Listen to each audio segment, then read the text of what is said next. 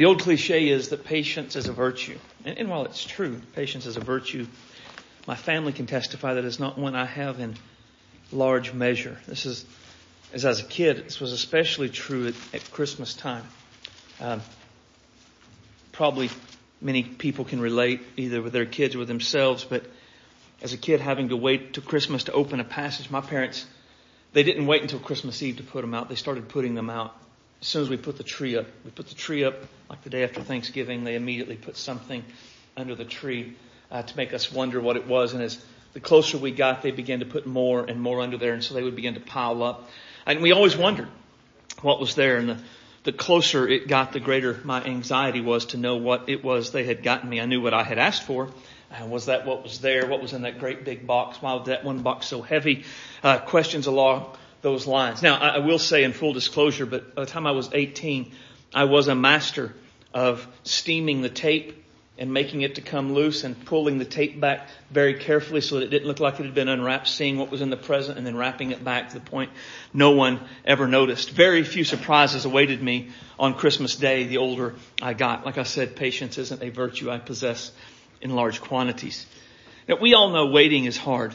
We also know that some things are worth waiting for. Some things are so wonderful that the worth that the wait we have to go through is, is worth it once we receive what we've been waiting for.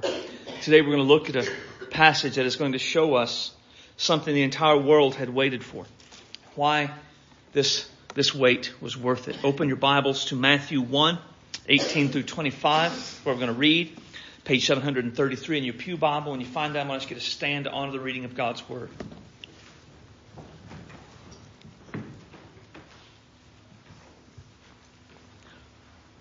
Matthew 1 and 18. Now the birth of Jesus the Messiah was as follows.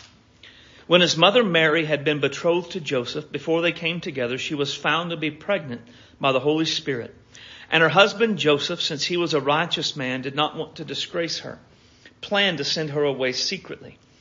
But when he thought this over, behold, an angel of the Lord appeared to him in a dream, saying, Joseph, son of David, do not be afraid to take Mary as your wife, for the child who has been conceived in her is of the Holy Spirit. She will give birth to a son, and you shall name him Jesus, for he will save his people from their sins. Now all this took place so that what was spoken by the Lord through the prophet would be fulfilled. Behold, the virgin will conceive and give birth to a son, and they shall call him Emmanuel, which translated means God with us. And Joseph awoke from his sleep and did as the angel of the Lord commanded him and took Mary as his wife, but kept her a virgin until she gave birth to a son and named him Jesus. Title of the message this morning is The Wait is Over. Let's pray. Heavenly Father, we love you today. We praise you for your grace and your goodness. We love you.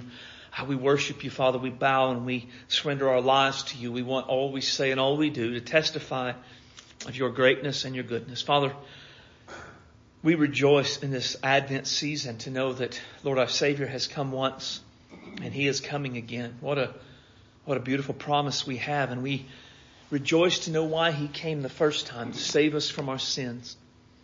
Father, help us to be sure we have one taken advantage of that for ourselves.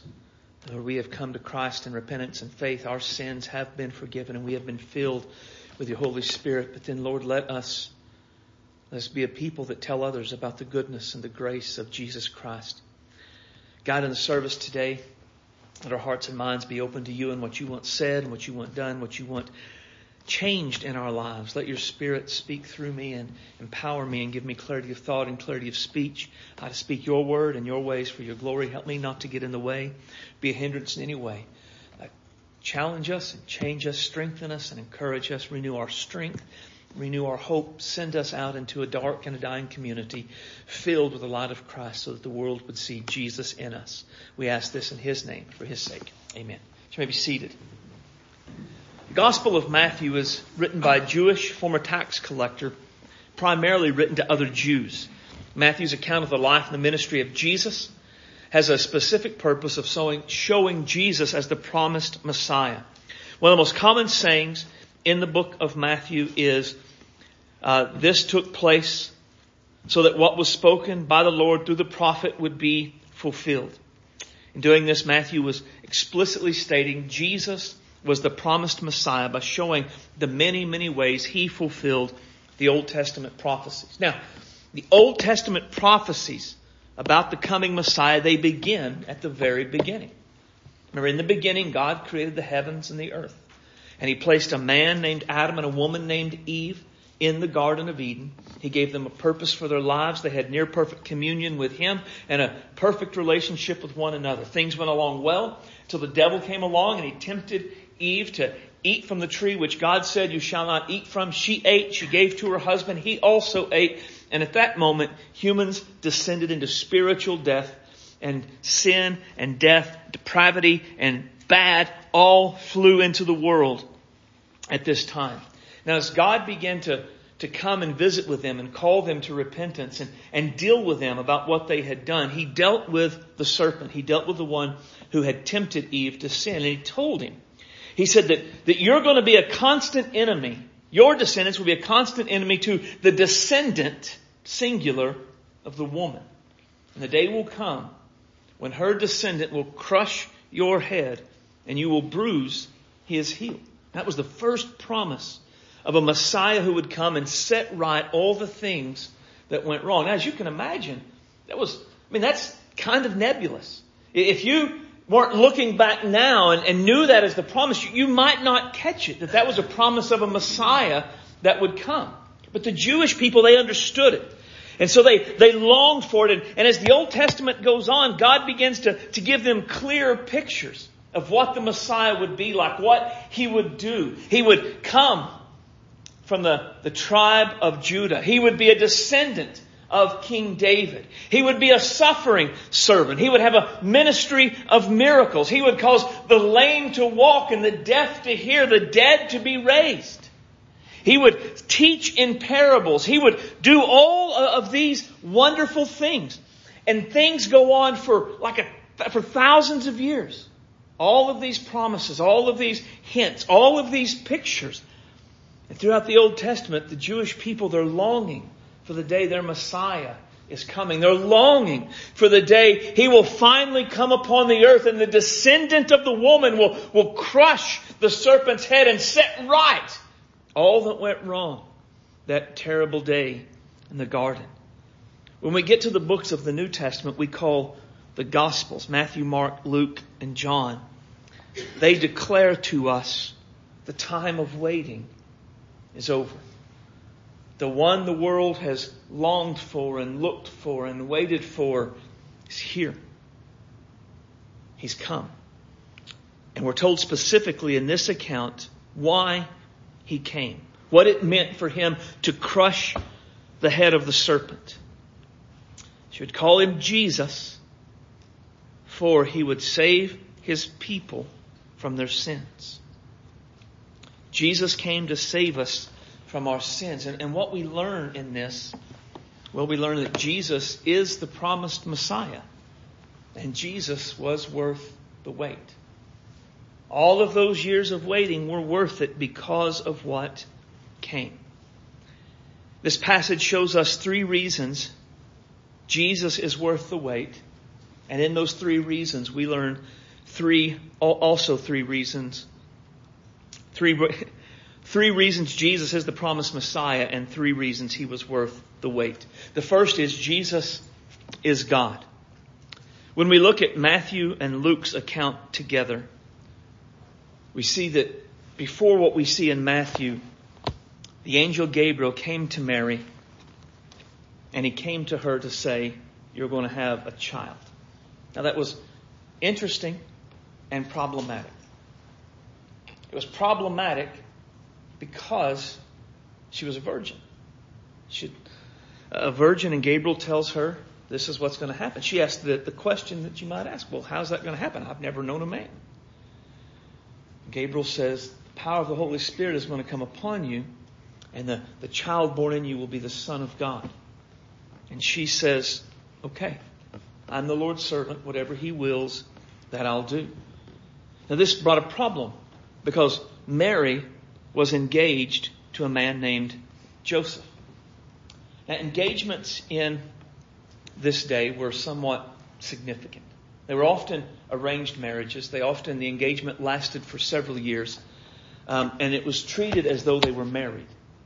Right? But except for the fact they never came together as husband and wife.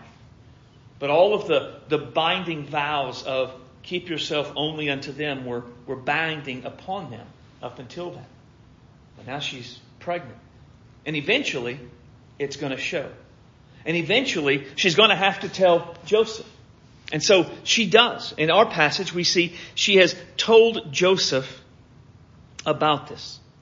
Now, Joseph has a dilemma. His fiancee is pregnant. I think we could safely assume she told him about the angel Gabriel coming and telling her about this. And I think the question in his mind is, can he believe that? Now, we may think, well, Joseph has a lack of faith, but could we believe that? Would we believe something as incredible as that? This simple girl from this simple town, she's the chosen one? And an angel came to her and this miraculous event was going to happen? Joseph has a dilemma. Can he believe her or can he not? And, his dilemma is also in, in what to do in response if he doesn't believe her. Right? Because let's say he believes her. And so he stays with her. She's going to show eventually. The community, they're going to see she's pregnant. And it's going to look like her and Joseph have violated the vows as they were. They couldn't wait. They had lack of self-control. They were fornicators. Shame on both of them if he believes her and stays with her. If he doesn't believe her and he breaks off the wedding, he has to give a reason. And if the reason he gives is she's pregnant, then the law about adultery immediately comes into being. And what happens in the law of adultery is she's taken to the city gates. She's kind of cast out on the ground. And Joseph and her parents have to first throw rocks to kill her. And then the whole community joins in and they stone her to death at the city gates as a way to say this is what happens to adulterers and adulteresses. Well, verse 19 says Joseph apparently could not believe her, could not embrace the story as true. And so he was going to break it off, but he was going to do it secretly, send her away secretly. Don't know exactly what that meant, but he was going to send her away secretly so that that disgrace and that punishment didn't come upon her. He was trying to save her from that death. As he's pondering this, as he's thinking on this, apparently he falls asleep because he has a dream in which an angel of the Lord comes to him, tells him do not be afraid. I, I don't have time for this because it's not part of the lesson, the message. But in, in, the, in the Christmas story, in the various passages, there's an element of do not be afraid. Joseph is told, do not be afraid. Mary is told, do not be afraid. John the Baptist's parents are told, do not be afraid. The shepherd is told, do not be afraid. Good stuff. I don't have time for that, but it's really good. You should study that out. Do not be afraid to take Mary as your wife. For the child who has been conceived in her is of the Holy Spirit. Then verse 22, it's a fulfillment of the prophecy which Joseph would have known well. The prophecy is that a virgin would conceive, give birth to a son, and his name would mean, which we'll talk about this in a second more, would mean God with us. The fact his name meant God with us in part means he was God. So this is the message Joseph receives. Mary had not lied. The Holy Spirit had overshadowed her. The child in her was supernatural. The child in her was going to be the Son of God. In fact, would be God with us. The idea of Jesus being God is one of the chief claims of Christianity. This is one of the reasons he had to be born of a virgin. The deity of Jesus and his virgin birth are so intertwined, one could not exist without the other being true. Jesus would not have been born of a virgin if he was not God in the flesh, and Jesus could not have been God in the flesh if he was not born of a virgin. Now, one of the issues with this, we're, we're probably familiar with the idea of Jesus as God. But It might surprise you to know that in some circles, even in Christianity, the more liberal leaning Christianity, the idea of Jesus being God is contentious. It's questioned. It's doubted even among those who would profess to be disciples of Jesus. Their reasoning is Jesus never claimed to be God. Did he though? Did Jesus ever say anything that that not through some sort of modern American hermeneutic would produce a statement that saying he was God, but that people at the time would have understood he was claiming to be God. Well, there are actually many. We only have time today for one. I and the Father are one. Now that's a big statement. When he was saying the Father, they knew he was referring to God. I'm one with God is what he says. I'm one with Yahweh. I and Yahweh, same guy. That's what he's saying. Now that's the statement he made. The question we want to have is, did those who heard it understand him? Or are we reading into this and through a modern lens, modern Christocentric or modern lens, that he was claiming to be God? Or did the people who heard him understand that? Well, here's what they did. The Jews picked up stones to stone him. Jesus replied, I showed you many good works from my Father. For which of them are you stoning me? The Jews answered him, We're not stoning you for good works. Blasphemy. Because you, being a man, make yourself out to be God. When Jesus said, I and the Father are one, he was claiming to be God. Those who heard him understood him. And so they wanted to execute him, which was the, the, the punishment for blasphemy. They understood, they were even offended by it. That's just one of many of the claims Jesus made, and we could see the people understood it. And if you read any of the, the writings of the apostles, at some point they all make claims that Jesus is God. That they, they express that He is the Creator. That He is the light of the world. That He is the one that, that holds up all things. And over and over and over again, the apostles who walked with Jesus for three and a half years state repeatedly, Jesus is God. That is a fundamental doctrine of the Christian faith. Jesus is not a man. Jesus was not a prophet. Jesus was not a good teacher. Jesus was and is God in the flesh. Now the reason this doctrine is so important the reason we have to, to hear it and to understand it is because this claim, above all others, this claim about Jesus forces us to make a choice about who Jesus is. Is he God? As he claims. And if he's not, what is he? Well, what would you call a man who claimed to be God in the flesh? What if tomorrow you're going about your business and you're doing whatever you do during the week and a man comes up to you and says, Hey, do you have a minute for me to talk to you? Because you're a nice person, you say, Sure, I got a minute. Have a seat. So you sit down and, and he begins to tell you, I'm one with Yahweh. I, I'm God. I'm God in the flesh. What are you going to think about such a person? You have to make an immediate choice, don't you? Is he God? And if he's not, what is he? Well, C.S. Lewis, in his book Mere Christianity, he, he talks about this dilemma that we have. And he says, I'm trying to prevent anyone saying the really foolish thing people often say about Jesus. And here's the foolish thing. I'm ready to accept Jesus as a great moral teacher but I don't accept his claim to be God. That's one thing we must not say. A man who was merely a man and said the sort of things Jesus said would not be a great moral teacher. He would either be a lunatic on the level with a man who says he's a poached egg, or else he would be a devil of hell. You must make your choice. Either this man was and is the son of God, or else a madman, or else something worse. You can shut him up for a fool.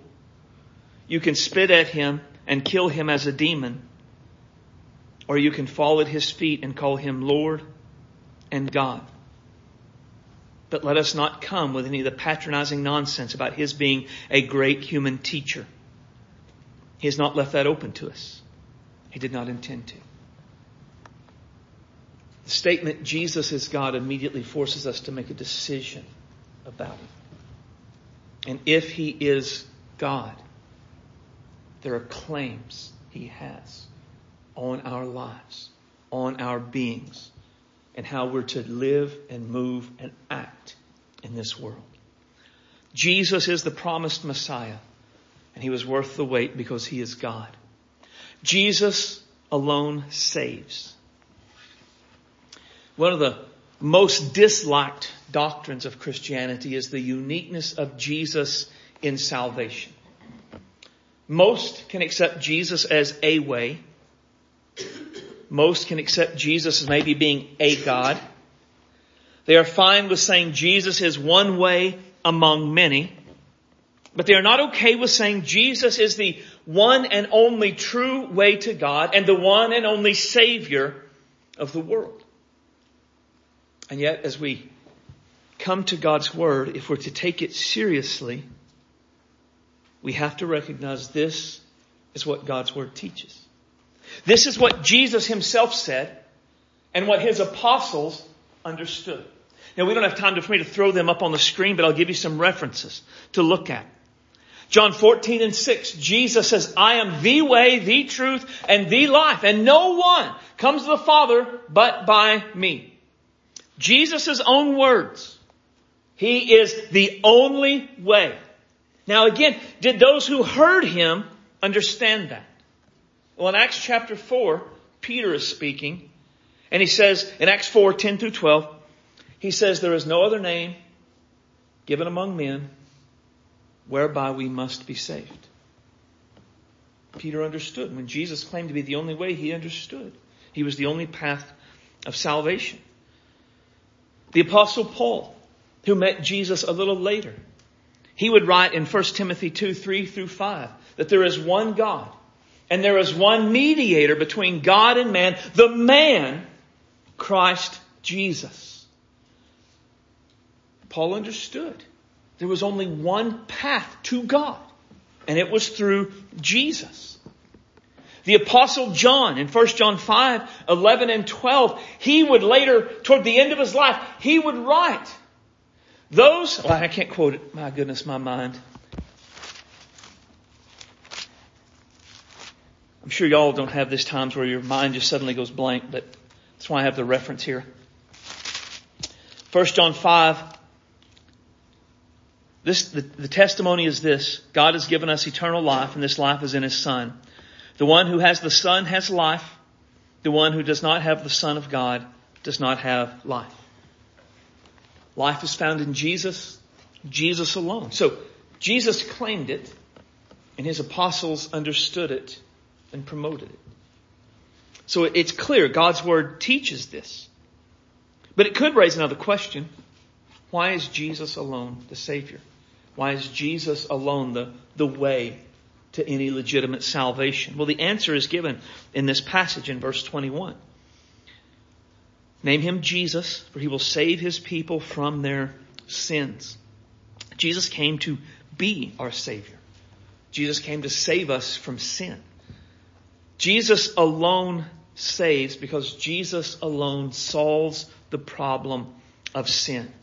Now, one of the consequences of an Adam and Eve sin is that every person born after them was born with a rebellious nature, a sinful nature, where they rebelled against the, the rule and the reign of God in their life.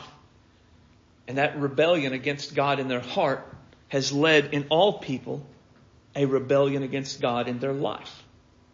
At some point, all of us have done something God has said not to do. God has said, thou shalt not, and we have said, I, I actually shall. I'll do as I like. We have made the decision we would live for ourselves rather than live for God. We have all sinned. And the wages of sin is death. And that's what we've earned. That's what we've received in our lives because of our rebellion in heart and our rebellion in action. But this could bring another question though from some. What if I don't feel like a guilty sinner? What if I don't feel like someone who has sinned in such a way I, I deserve death? I mean, I'm basically a good person. I don't think I deserve the death of a sinner like you're saying. Now, that's a question. But it's a question that comes from someone who doesn't understand God's standard of righteousness and they don't understand the severity of sin. God's standard of righteousness and God's standard for sin is the law. Everyone who sin, who practices sin practices lawlessness. Sin is lawlessness. The idea is sin is breaking God's law. That's what it means to, to be lawless. There is a law from God that says thou shalt and thou shalt not. But we have been lawless and we have said, I, I, shall do what you've said I shall not do. I shall not do what you've said I, I shall do. Ain't nobody the boss of me. I'll do what I want to do in my life. And we've all done that. Now the, the law, as it's meant here, is basically the Ten Commandments. Exodus 20, we don't have time to look at them. The Ten Commandments reveal the perfect standard of righteousness of God. First four deal with our relationship with God. The last six deal with our relationship with humanity. And they lay out God's perfect righteousness. In fact, if you were to do a study on every command given in scripture, you could in one way or another tie them back to the Ten Commandments. Every other command in God's Word flows out of the Big Ten. And we've all broken the Ten Commandments at one point or another. Now, Romans 3, 19 and 20 tells us that the better we know God's law, the more we see we have sinned and we have violated it. Right? So an easy example to point home that the better we know it, the better we understand we've sinned is the command not to murder, Exodus 20 and 13, you shall not murder. I mean, cursory examination seems clear enough. I've never killed anyone, therefore I've not broken that commandment. Then you get to Jesus. And Jesus lays out not only the letter of the law, but the spirit of the law. And Jesus says the spirit of the law is to, to be angry at someone without cause. To have condemned someone in our anger. Or to have treated someone with contempt. And Jesus says if we've been angry without cause, we've condemned someone in our anger, or we have treated someone with contempt, we have broken that commandment. I don't know about you I've never killed anyone, that, that's pretty hard. That, that's a, that's a whole different issue when you get to it like that. The better you know it, the more clear it is that you've broken it. And we could do that with, with all of the commandments. Uh, the, probably the greatest violation of the, the Ten Commandments come in the first four in our relation to God. Take the first commandment. Exodus 20 and 3, you shall have no other gods before me. Again, a cursory examination says, ah, I got that one. I mean, I've never worshiped Baal, Allah, Buddha. I've never prayed to Thor or Odin or anything like that. I'm, I'm good. But, but are we? Because to have no other gods before God is, is more than a command not to have worshiped a pagan God. It is to make sure God is the supreme object of your love and devotion and service. And to have kept that commandment perfectly, God would have had to have been number one in my love, service, and devotion every moment of every day of my life. There could never have been a moment in my life where I knew God wanted me to do one thing, but I did something else. There could never be a moment in my life where I knew God didn't want me to do something, but, but I did it anyway. And it can't just be like I said it. Yes, God is number one in my life. It's not that. It's our actions, our thoughts, our reactions to stressors, the values we have, the priorities we have. can any of us say God has been that place of priority and preeminence in our life every moment, every day of our lives? Well, of course, none of us can say that. We haven't kept that law, so we have sinned. And as since we have sinned, we have earned the wage of sin, which is death. If we went through all Ten Commandments, it would play out exactly the same way. The letter might seem easy enough, but the Spirit, whew, that would cut us to the quick, that would cut our hearts. So where does this leave us? It leaves us condemned. Because we've all sinned. We've all earned the wage of sin, which is death. And the eternal wrath of God will be poured out upon us throughout all of eternity as the just judgment for our sin. That's the wage of sin. But there's good news. Jesus came to save us from our sin. Jesus came to save us from the wrath of God we have earned through our sin. This is why Jesus died on the cross. His horrific death on the cross wasn't the death of a martyr. It wasn't poor pitiful Jesus. Right? That's one of my least favorite thoughts that I've heard people say. Jesus was such a good guy. He did these wonderful things. He taught great things. He loved people, did miracles, and then they turned against him and they killed him. Poor Jesus.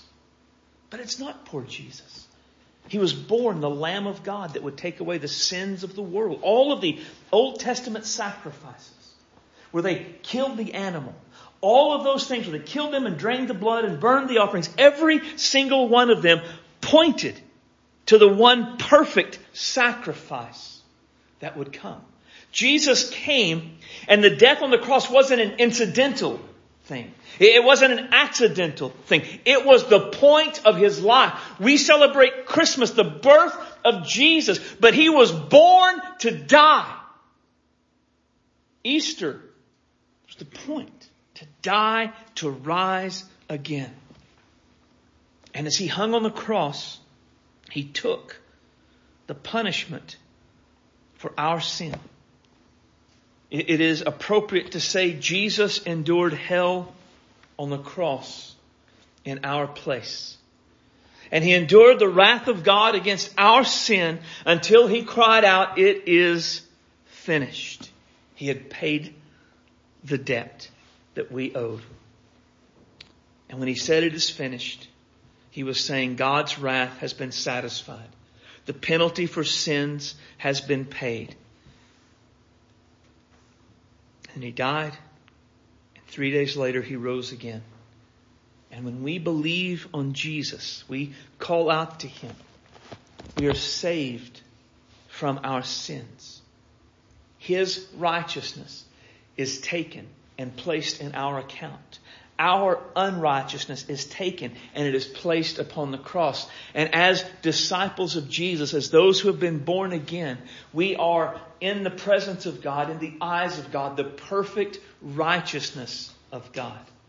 Jesus became sin for us so that we could become righteous through Him. This is why we don't suffer the punishment for sin. It's not because we believe on Jesus and we get squared, we square our lives away and be good from that point on. No, that's not why. We're spared from the judgment to come because the righteousness of Christ has been given to us. That's the only reason we're spared. Our sin, my sin, has already been punished on the cross. Hell is not my home. Hell will not be where I end up in eternity because my sin has already been punished. Now, that's not saying I'm a wonderful human. I've been a perfect Christian. I haven't. It's saying Jesus was perfect in my place. It's saying Jesus was righteous in my place. And his righteousness imputed to me saves me from the wrath to come. Jesus is the one and only Savior because only Jesus deals with sin. Only Jesus takes away sin and gives righteousness. Other religions may seem to offer salvation and eternal life, but it's an illusion. It's a trick. It may look good now, but behind the curtain, it's just the same old enemy doing the same old things. And on the day of judgment, it will leave us damned. Only Jesus can save us from the justly deserved wrath of God. Jesus is the promised Messiah. and he was worth the wait because Jesus alone saves. And then finally, Jesus is always with us. As the angel continues to talk to Joseph about the son in Mary, this took place so that what was spoken by the Lord through the prophet would be fulfilled. Behold, the virgin will conceive, give birth to a son, and they shall name him Emmanuel, which translated means God with us.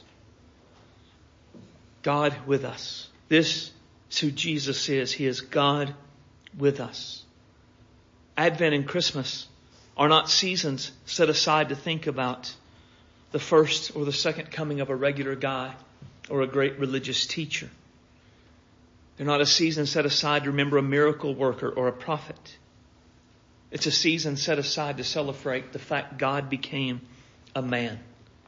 Advent is a celebration of an invasion. When God invaded the earth in the person of Jesus Christ, He became truly and completely human, yet without being God, without ceasing to be God. that was heresy. Be careful about that. Without ceasing to be God. He was 100% God, 100% man. The question is, how is that possible? I don't know. That's the mystery of the incarnation. But Jesus is God with us. He's not God above us. He is God among us. He lives among us. For 33 years or so, He did it physically in a limited location, but now he does it through the indwelling presence of his Holy Spirit. This is one of the great teachings of God's Word. Jesus is always with us. If you remember from our study in Revelation, the seven talks about the seven candlesticks, and they represented the seven church. And Jesus walked among the candlesticks. Jesus is here. He is walking among us today. But he's, he's not bound by this physical location. When we depart from here today, He is going to go with us wherever we go. If we have repented of our sins and we have believed in Jesus, we've been born again, the Spirit of God lives within us. And that is the hope of glory, Christ within us. He is God with us all throughout our lives, everywhere we go, and in all that we do. This is one of the great promises of God's Word. The idea of God being with us has always been hopeful for the people of God. King David wrote, Though I walk through the valley of the shadow of death, I fear no evil, for you are with me. Your rod and your staff, they comfort me. This is one of my very favorite verses in all of the Bible. Because David is not afraid as he walks through the valley of the shadow of death. He's not afraid as he walks through the hard times of life. It would be easy for us to say, well, David was a mighty warrior. David as a young man killed Goliath. That's why David wasn't afraid, but that's not what he says. David's confidence as he walks through the valley of the shadow of death is not in his strength, his skill, or his battle prowess. It is in the fact God is with him. Yahweh, his shepherd, is there to guide him, to lead him. And his rod and his staff, they comfort me. And, and this in my notes when we'll tell the story. So there's a story, and it's a poem. It's like the, the worst poem you could ever find about Jesus. And it's called The Shepherd Breaks the Leg or something like that. And it tells the story of a sheep straying and the shepherd continually going to get it. And then eventually the sheep strays so much that the shepherd brings it back and he takes his rod and he breaks its little legs so that it can't run off anymore. The story is that's what Jesus will do to us because he loves us. I don't know about you. But the thought of Jesus having a great big stick going to break me off the kneecaps because I'll stray away, that is not. That brings me zero comfort. That is the most terrifying thought I've ever had. But that really wasn't what the rod and the staff were for. The rod was to fight the enemy, the wolves, the thieves who came to steal, kill, and destroy. He, he fought on behalf of his sheep. And when his sheep began to stray, he used his staff, the crook, to reach out and grab it and pull it back. And even if it fell off in a hole, he would use the crook to lift it and to, to pull it up. The rod and the staff of Jesus being with us isn't He's going to break our legs. He's going to fight our battles. He's going to defend us against the enemy. He's going to fight the world, the flesh, and the devil on our behalf. And He goes with us and He fights for us. And yes, when we stray, He reaches out and He grabs us and He pulls us back. How great is it to know He doesn't save us and then say, do good. Square yourself away. But He says, I, I've got you. Follow me. And He leads us.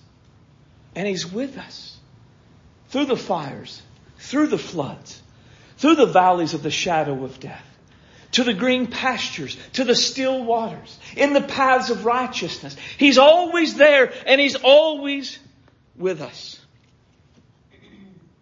One of the last things Jesus said to His disciples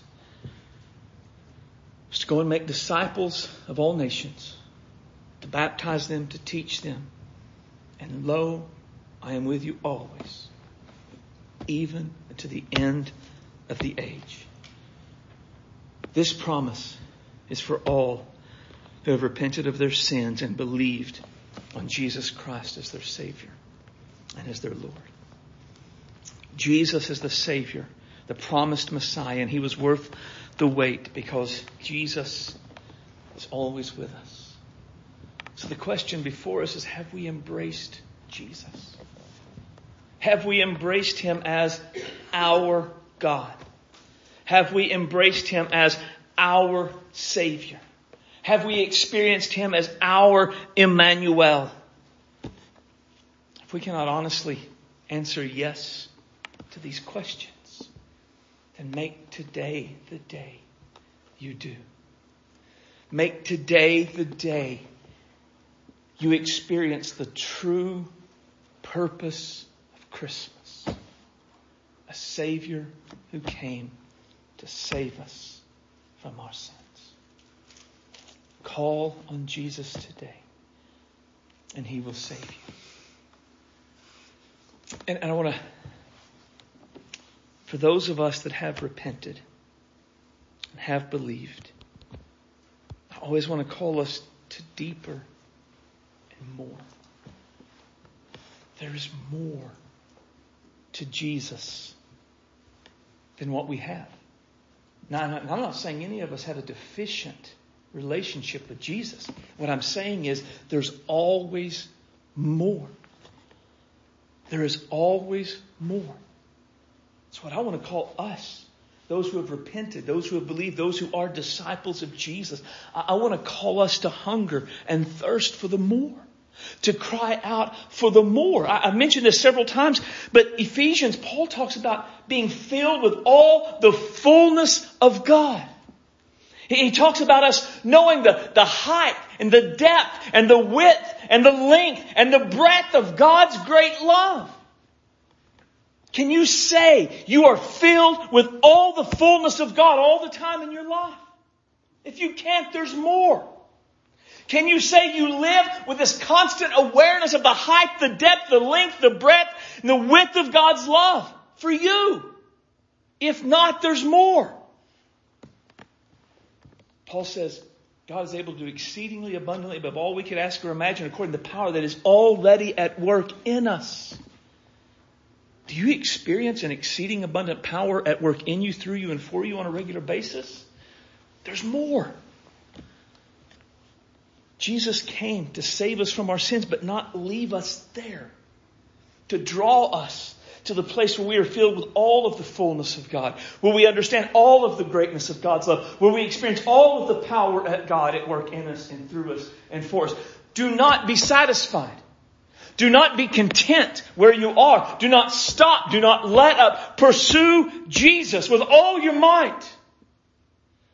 Understand as David said in Psalm 63, that this is a dry and a thirsty land and there is no water here, but our souls long for Jesus. And if you don't long for Him, you cry out for that. And when that soul thirst stirs, you seek Him until you get the more and never, never stop. Let's pray.